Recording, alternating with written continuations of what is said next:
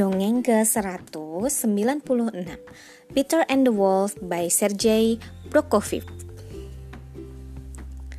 Peter lived with his grandfather at the edge of the forest. Peter used to play with the wild birds and animals in a garden, but his grandfather always warned him not to go into the meadow in case the wolf crept out of the forest. I'm afraid Peter did not always do as he was told. So one day he slipped through the garden gate and into the meadow when he met a duck swimming in the middle of the pond. You must watch out for the wolf, said Peter to the duck, but she was busy enjoying herself and did not listen. A little bird flew down and the duck tried to persuade her to come into the pond as well. But as the little bird stood talking to the duck, Peter saw the cat sneak up behind her.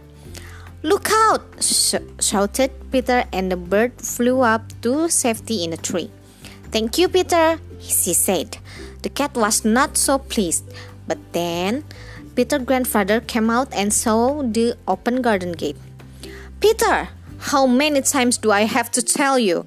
Come back into the garden at once he shouted, and Peter walked slowly back in. Meanwhile, at the far side of the meadow, near the forest, a gray shape slunk from under the trees. Seen. It was the wolf.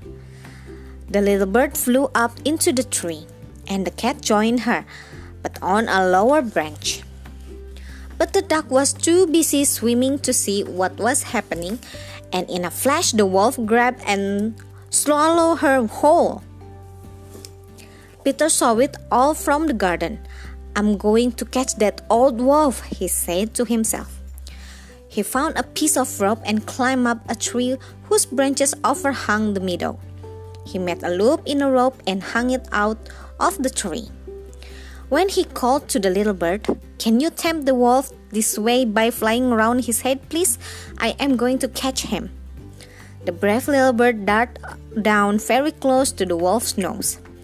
The wolf snapped his fierce teeth and only just missed the little bird. Closer and closer, they came to the tree where Peter was hiding. The wolf was so busy trying to catch the bird that he did not see the rope. Peter looped over the wolf's tail, and there he was dangling from the branch of the tree. Peter's grandfather came out and he was astonished to see the wolf. Then some hunters came out of the forest. Well done! they cried. You have caught the wolf. We have been after him for a long time. And they all went off in a joyful procession to the zoo. Peter led the wolf at the front.